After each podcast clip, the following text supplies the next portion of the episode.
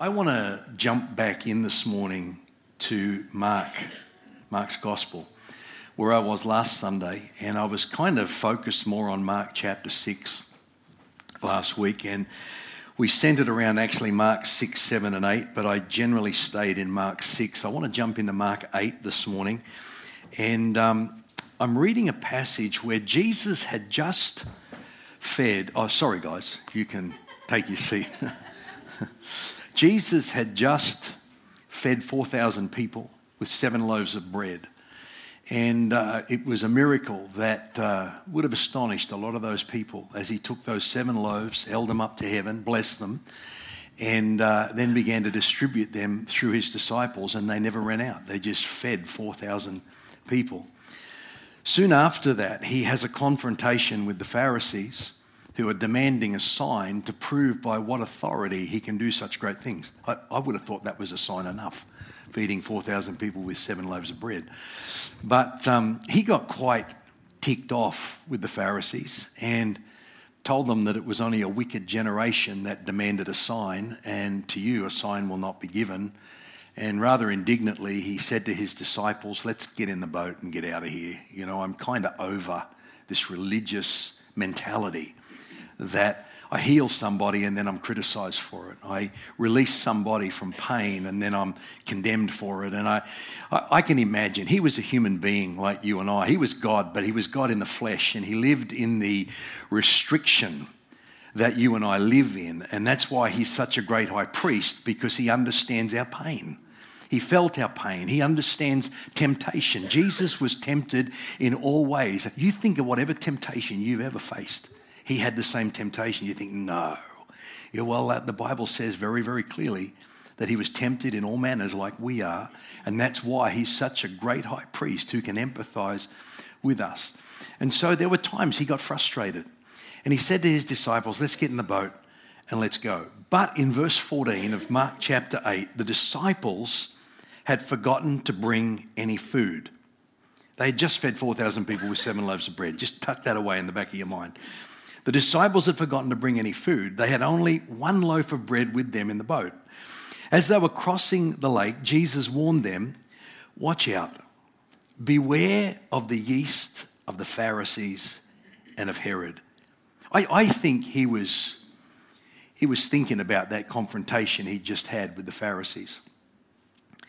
And he said, Guys, just be careful what you listen to, what you take in, what you focus upon in this life. Just be careful what you dwell on, what you take into your inner world. Just watch out of the yeast of the Pharisees and of Herod.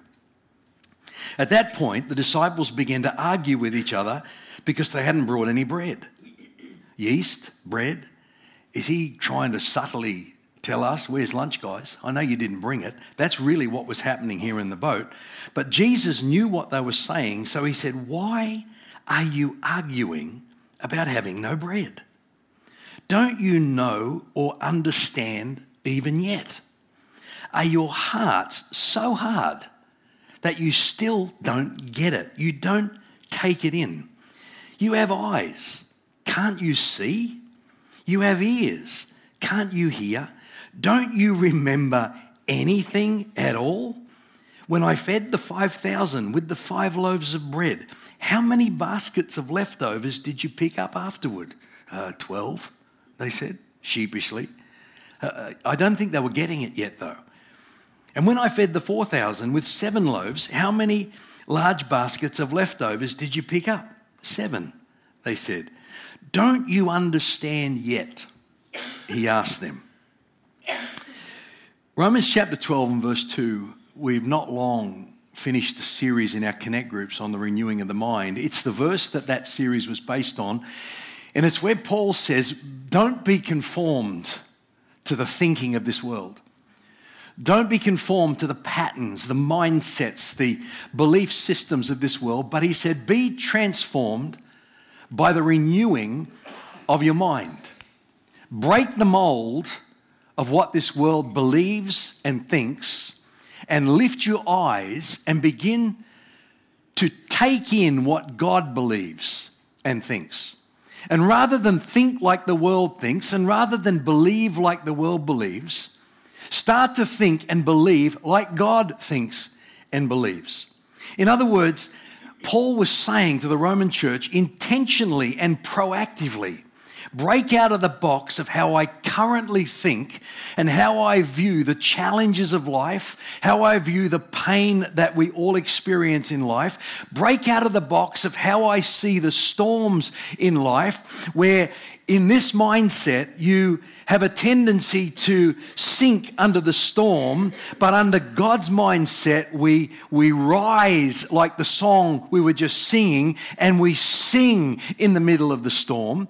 We rise up and we see the storm as God sees it, not as some threatening force that could take us out, but as something that God has completely in His control and in His power. Because when I I do that. When I stop thinking like the world thinks and I start thinking like Jesus thinks, like God thinks, I, according to Paul, will begin to prove the will of God in my life.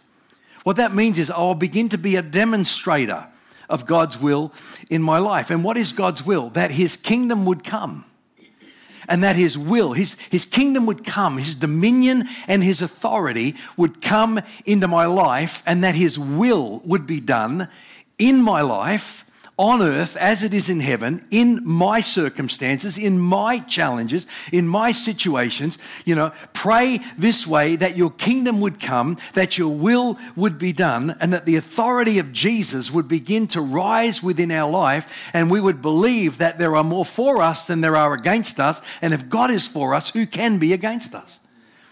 He says, change the way that you think. And, and when heaven comes to earth, when the authority of God is released into my life, and I begin to pray, let your kingdom come, let your will be done on earth as it is in heaven, my mind begins to be renewed, and I start to demonstrate God's will in my life. God's will for me is to be fruitful. And I believe that as I, as I think like God thinks and I begin to focus on the things God focuses on and not be consumed by my needs, not be consumed by my lack, not be consumed by the challenges of life, but be consumed by the one who has overcome the world, and my mind is more focused there than on anything else, I begin to bring heaven into the circumstances of my life. And as a result of that, the will of God is demonstrated. I prove this is the will of God when I begin to think like God thinks. You know, what is the will of God in my life? It's to overthrow the oppressors that are trying to stop me from being all He created me and called me to be. Isaiah 61, it's the great call of Jesus. Uh, uh, upon his mission. It's, it's why he came. You know, the Spirit of the Lord is upon me because I'm anointed for a reason. I'm anointed for a purpose, and that is to preach good news to the poor, it's to heal the brokenhearted. It's to declare freedom to those who are held captive. It's to set free those who are bound and to declare, proclaim that this is the day of God's favor. This is the day of God's presence, God's power, God's goodness, God's blessing to flow into every area of our life. Folks, it is God's will for you and I to be free. It's God's will for you and I to be healthy and whole. We've been on a series in the church on living with a wounded spirit and what that looks like and how we can get free of a wounded spirit. God does not want you living out your days wounded. He wants your heart restored. It's His will. The Spirit of the Lord is upon Jesus to set the captives free. When we are wounded and we're hemorrhaging internally and we're living in pain and we're losing sight of the healer of that pain, you, you know, we are oppressed. But then we need to declare, let your kingdom come into my heart, into my circumstances, into my wounded spirit, so that your will can be done. What is his will? His mission to declare today is the day of God's favor, to set the captive free. I don't want to live my days bound up with resentment. I don't want to live my days bound up with, with jealousy and, and issues of anger and, and you know, uh, revenge and vengeance on people. You know, I, I want to live my days out seeing Jesus in the circumstances of life and singing in the middle of the storm. I want to see my days out walking with Jesus, not with my pain. I want to walk with Him. I want Him to be a part of my life. It's God's will for me to be healed, to be free, to be whole, to be healthy. And, and the more my mind is renewed to believe that and to think like God thinks, then I will begin to see that outworked in my life. But if my mind is conformed to the patterns of this world, if it's conformed to the thinking processes of this world, corrupted by humanism, corrupted by atheism, corrupted by, by agnosticism, and even, even corrupted by religion. If I, if I let that corrupt my life and my heart believes contrary to what God believes, if my eyes see contrary to what God sees, and I allow those influences to dominate how I think, how I process life and its challenges, I, I will never hope to prove His will in my life. I'll never hope to see it outworked in my life because it's only a renewed mind that produces and proves His will. Revelation is the key to that. You know, what is revelation? It's when God shows you something it's, it's a light bulb moment. It's when you're reading the word and all of a sudden it leaps off the page and it comes alive in your heart. It's, it's Paul prayed to the Ephesian church. He said, I pray that your eyes be enlightened, that you might see the hope to which you are called. I pray that you see a lot of us are in church, but we have no hope. A lot of us are lifting our hands and singing the songs, hoping that God will come and do something, but we have a hope. And if we would open our eyes and ask God to help us renew our thinking and renew our mind, we, we will begin to see the will of God outworked in our life, which is for us to be healthy, whole, free, fruitful, secure, all of those things. But if, if I don't get a revelation, see, the revelation is the key that renews my mind. It's the light bulb moment. It's, it's when, yeah, God loves me. Yeah, God loves me. Yeah, I know God loves me. He, he, loves me. Yeah, I, I, know, I know He loves me. And God actually loves me. He, he does love me. It's, it's that moment when you go from the theory to the knowledge that, that, that changes your life and you have a revelation that, that once you get it, you, nobody can take it away from you. You know, and it's, that's the word that produces faith that does the impossible. Remember, Paul said to the Roman church, faith comes by hearing and hearing by the word of God. You know, the word of God that becomes a revelation that impacts me, it, it, uh, it changes my life. That's what renews my mind. When God turns the light bulb on, bang, I get it. It's a revelation. And then I need to meditate on it because I could lose it. And I don't want to lose it. So I meditate on it. And the more I meditate on it, the more it sinks from my head to my heart. And I go from being an unbelieving believer to being a believing believer because there's so much unbelief in the church. You, you, know, how do we receive revelation from God? Jesus said an interesting thing to his disciples in Matthew chapter 13. He said, You, my disciples, are permitted to understand the secrets of the kingdom of heaven, but others are not. Who are the others? Those that have rejected him, those that are still in the dark, have yet to learn of him, have yet to know him. They don't understand the things of the Spirit. But he says, To those who follow me, to those who have surrendered to me, to those that, that are willing to do what I tell them to do, like the man who built his house on the rock. You know, if you just do what I tell you to do, when the storm comes, you will be able to sing in the middle of it. When the pressure comes, you will be able to stand up. You, there'll be a greater pressure internally than the external pressure trying to crush you when, when you actually b- believe what I'm trying to teach you. And, and uh, he says to them, Others are not permitted to understand, but you are. To those who listen to my teaching, more understanding will be given. They will have an abundance of knowledge. But for those who are not listening, even what little understanding they have will be taken away from them. And then he proceeded to give them understanding. They asked, they said, Help us, help us know. And he said, Well, for you, as my disciple, uh, you is permitted for you to have understanding. So he began to explain at that point the parable of the seed and the sower and what the seed represented and how it outworked. And they got revelation, they got understanding on that. Um, you know, as a disciple of Jesus, open to and hungry for his teaching, I have a biblical right to ask him for revelation and understanding. And when I get that revelation and understanding, my mind is renewed and my life is transformed. The circumstances don't have to change for my life to be transformed. I can sing in the middle of the storm. Because a renewed mind is the key catalyst for increasing my faith and for bringing the will of God into my life healing, wholeness, security, fruitfulness. That's the will of God for our life. The kingdom of darkness will mobilize everything within its power to stop me from renewing my mind. He doesn't want me getting revelation. He doesn't want me understanding how the kingdom of God operates. He doesn't want me knowing what the hope is that I've been called to. He doesn't want me getting a picture of the, the destiny, the purpose, the direction, the power that is available to us who believe. He doesn't want us knowing that. So he will do everything he can to distract us, to discourage us from seeing as God sees. He'll stop everything he can to stop your heart from softening to stop us from becoming pliable in the hands of God. He will use everything He can. And the key weapon is the bombardment. Don't miss this. It's the bombardment of other influences in our life.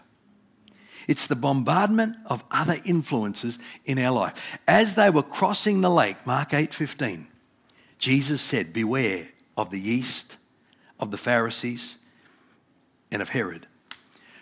When you read the context of Mark's gospel, particularly chapters 6, 7, and 8, you, you begin to see that he made that statement because he could see just how big the blockages were in the minds of his disciples. He said, You have eyes. Aren't, aren't you seeing what's happening around you? You're walking with me. Aren't, aren't you hearing what's being said? Aren't you seeing what's being done? And, and he could see the blockages of their mindset, influenced probably by the yeast, the leaven of the Pharisees, the religious people of the day, influenced by the, the uh, Herodian mindset. You, you, their minds were still unrenewed to kingdom reality.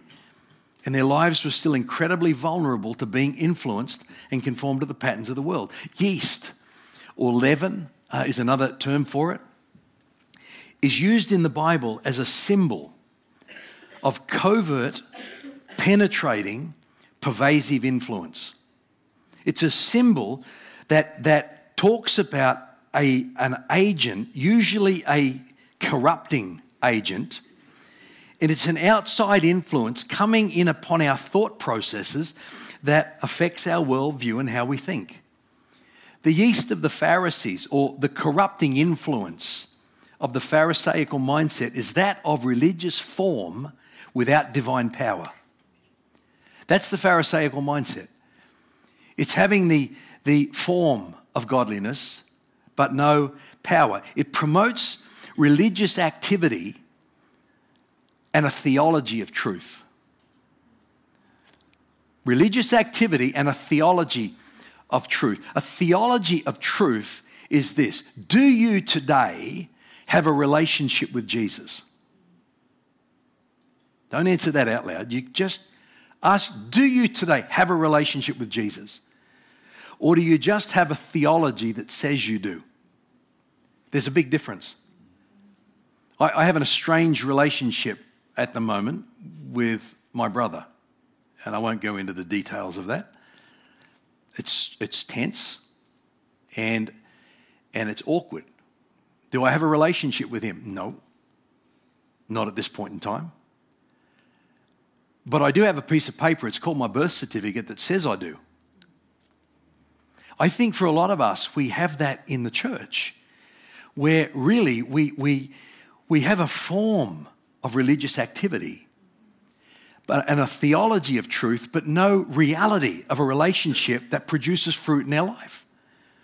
In the church, the Pharisaical mindset is manifest through a devotion to a system, not a savior.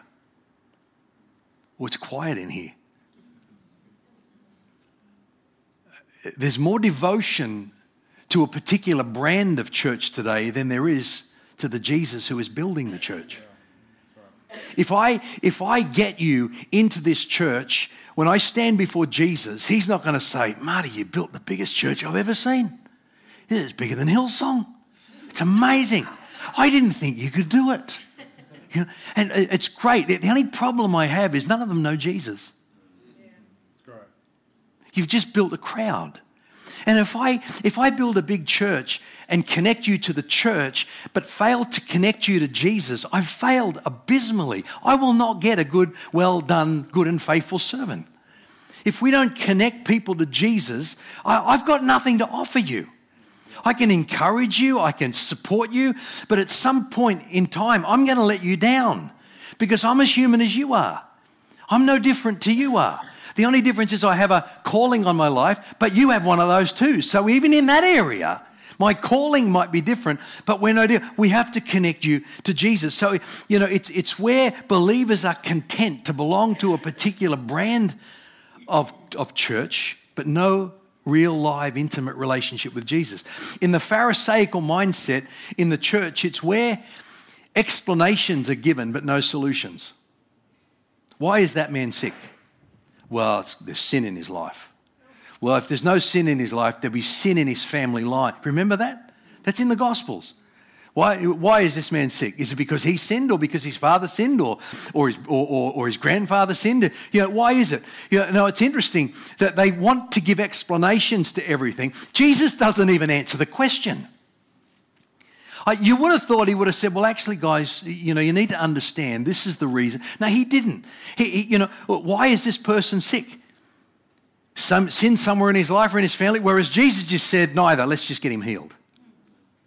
Uh, that's all Jesus was interested in, was getting him healed. And that's the difference between a Pharisaical mindset. And Jesus is saying to his disciples, be careful of that religious mindset because there's no power in it. It's a form of godliness. It's a form that, that is nothing but religious activity with no divine grunt in the motor. You, you know, when push comes to shove, it's not the church that's going to get me through my darkest hour. It's my relationship with the Savior who is building the church. He will use you to encourage me. He used Viv Grice to encourage me in that moment.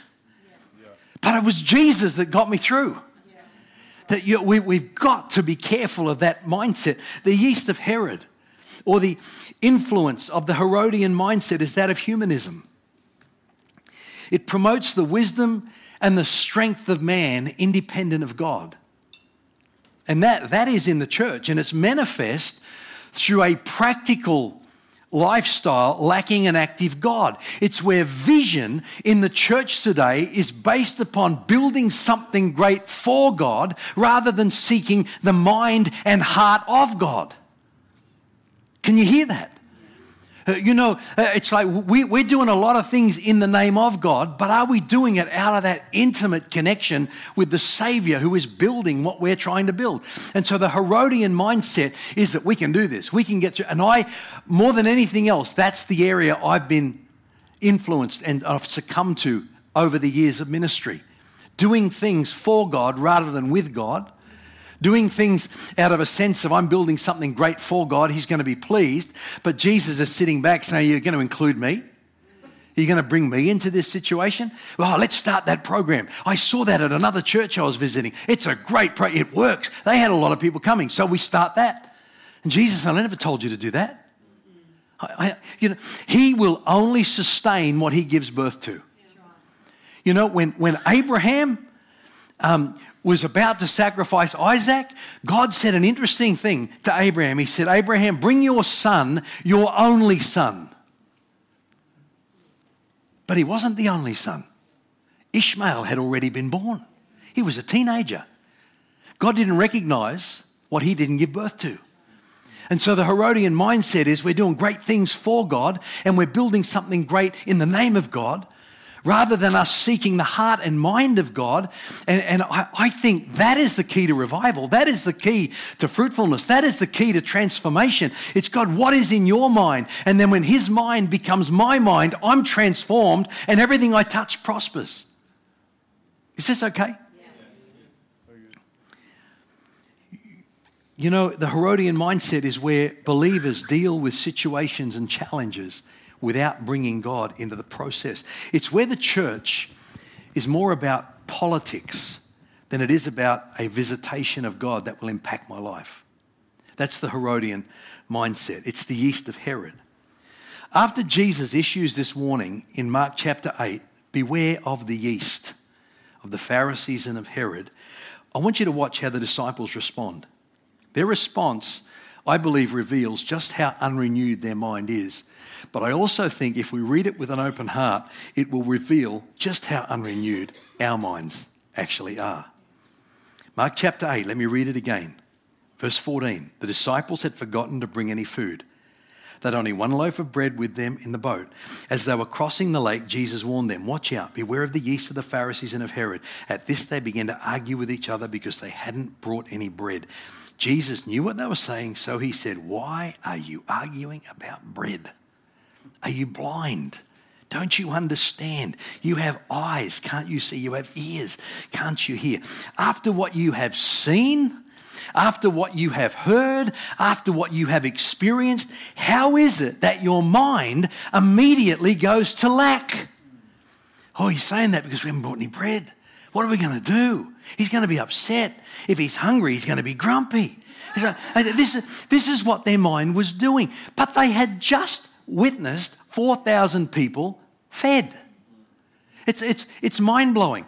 But, but, you know, clearly that their mind is still unrenewed. Mark, Mark chapter 6 to 8 reveals some amazing insights regarding the way Jesus endeavors to teach us kingdom life and principles and subsequently to renew our mind.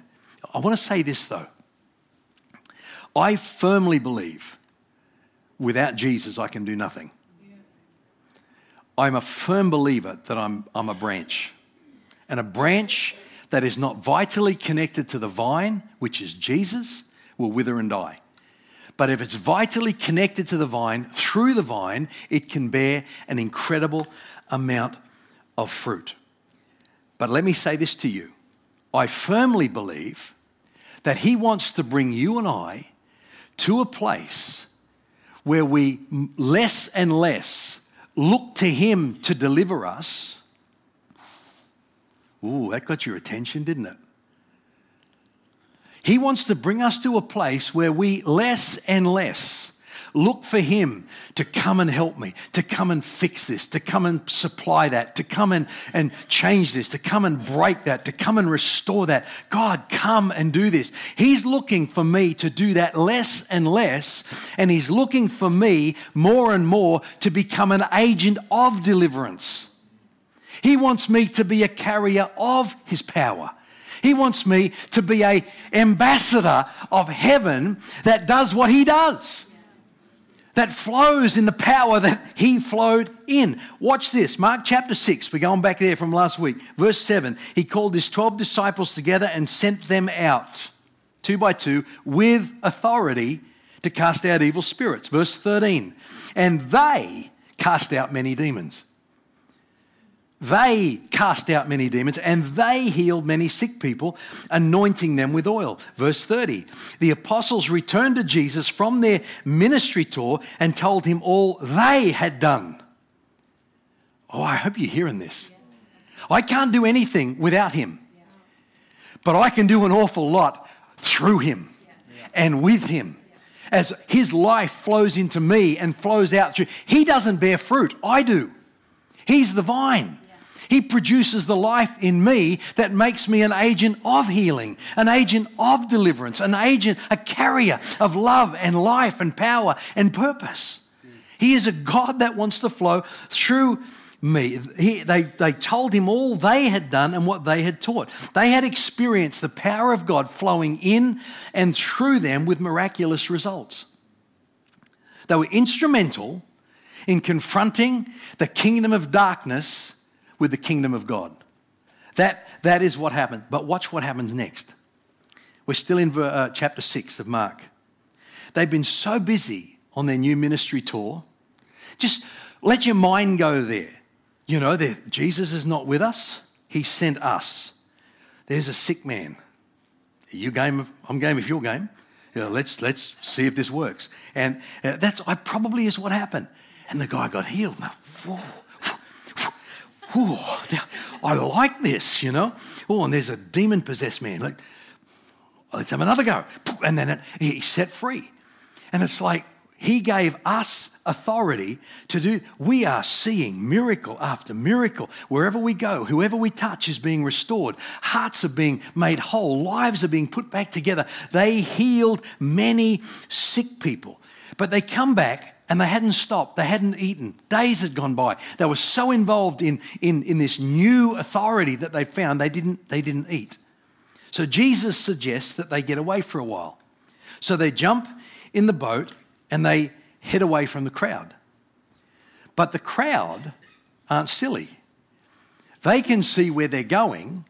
And the Bible tells us in Mark chapter 6 that the crowd run around the edge of the lake and get to their resort destination, their R&R place, before they do. And they arrive. Look, if I was one of the disciples, I reckon I thought, oh, man alive, go away. You know, I've had enough. I've healed enough today. I've, I've restored enough today. But Jesus is overcome with compassion. All right, here we go again, guys. He's got that compassion thing again. He's, he's got that look in his eye. It's just buckle in. We're in for another ride. Hours later, hours later, the disciples, you read this, it's in there. Send them away. Jesus send enough. We've had enough. It's like, you know, and they diplomatically encourage, send the people away. They haven't eaten in ages. Jesus said, You feed them. With what? With what? He said, What have you got? You know, he's trying to renew their mind that when you're with me, you lack for nothing. When you believe me, you lack for nothing. When you walk with me, you will have everything you need at every moment where there is a need if you just stay with me. And look, guys, keep your eyes open. Watch what happens here. He takes the loaves, takes the fish, he feeds 5,000 people. 5,000 people with five loaves and two. that that is amazing. So they've they've healed people, they've cast out demons, they've experienced the power of God in their life. And then all of a sudden, they're watching this endless supply of food that just flows out to the crowd. The result was the feeding of a lot of people. Immediately after that, they get into a boat. Finally, we're getting a break. But Jesus said, I'm not coming with you at the moment. I'm just going to duck up the hill there and pray. Just, I need a bit of me time. So he takes off. They get in the boat. They take off. We talked a little bit about this last week. The storm rises. Uh, they're fighting the wind. They're battling the elements. They're, they're getting a little uneasy about it. And Jesus comes walking to them on the water. They flip out. They think he's a ghost. But he comes near the boat, says, All right, guys, it's me. And he hops into the boat and he immediately calms the storm. When you're with me, you'll be okay. When you're with me. And the Bible says at that point they were astonished. They just healed sick people. They've just cast out demons. They just watched 4,000 people and he just gets in the boat and, they're astonished. It's like, I can understand now why in Mark chapter 8 he's going, You have eyes, can't you see? You have ears, have you not been listening? Why are you worried about bread? I've just, I gave you a thought. You went without me and it worked and you were with me and I multiplied it. And you, you worried because you didn't bring lunch? You're with me. I make lunch. I think he was frustrated. I think he was frustrated. Their mind had still not been renewed by revelation. They experienced, Danny Goog was with us two weeks ago, and he talked about having moments in God. But if moments don't lead to momentum, they're a waste of time. And I think these guys were having moments in God, but the moments weren't leading them to a place of elevation, to a new thinking, a new understanding of how God works, who God is, what He does. Uh, I, I, you know, their moment did not move to momentum. And I think they were missing it. But Jesus is so kind, so patient, so gracious, and I'm so glad He is.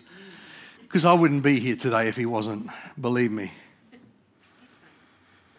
In chapter 7, Jesus encounters the Pharisees and their challenges again. He continues to bring healing and, and restoration and wholeness wherever he goes, and the disciples are witnesses to this. So, this is the ongoing demonstration. They're in the school, they're in the Bible college, they're, they're learning how this works. Then in Mark chapter 8, we see a repeat of the miracle in Mark chapter 6. So, he fed 5,000 in Mark chapter 6. They, they go out with authority and they heal a lot of people. And then he calms a storm. And then we come to Mark chapter 8. We see a repeat, reinforcing the ability of God in and through our life. Jesus said, Feed them. You know what they said? In Mark chapter 8, after Mark chapter 6, after Mark chapter 7, they said, With what? It would take a small fortune to feed this many. I can, if I was Jesus, I would have killed them. I, I would have sacked them. I, I, aren't you glad I'm not Jesus? Honestly, he must the poor guy was so frustrated. And, you know, anyway, they're in the boat. You know, beware of the yeast of the Pharisees and Herod. What's he implying? What's he implying? Are your hearts too hard to take it in? The problem is revealed in the words, Beware of the yeast of the Pharisees and of Herod. I'm going to start landing this. I said this earlier in the message because a renewed mind is the key catalyst for increasing faith and for bringing the will of God into my life, the kingdom of darkness will mobilize everything it can to stop me from thinking like God thinks, to stop me reading the Bible, to stop me opening the pages of the book with an inquisitive heart, with a mind that says, Holy Spirit, I don't want to do a daily reading today. I want bread from heaven. I don't want to do my devotions today so that I can feel better. Well, I did, t- I did my devotions, but I never felt God. I never heard God. I never experienced God. I don't think that's what God has in mind for us. That's Pharisaical mindsets. That's having religious activity without power. I, I, I want my devotions to be filled with God. I want to hear his voice. I want the pages of his book to open to me and speak to me. But the devil will do everything he can to stop us from hearing God, seeing God, experiencing God, and from our heart being softened to the place where we can bring heaven and the influence, the dominion, the authority, the kingdom of heaven into my life where I can sing in the middle of the storm. And his key weapon is the bombardment of other influences upon my mind. You know, a wounded spirit will only be made whole. You, you guys can come back, thanks. A wounded spirit will only be made whole in the process of renewing the mind in the presence of God. Because this is not positive thinking. Positive thinking is very different. If I renew my mind without God in the process, I'm just changing the way I think.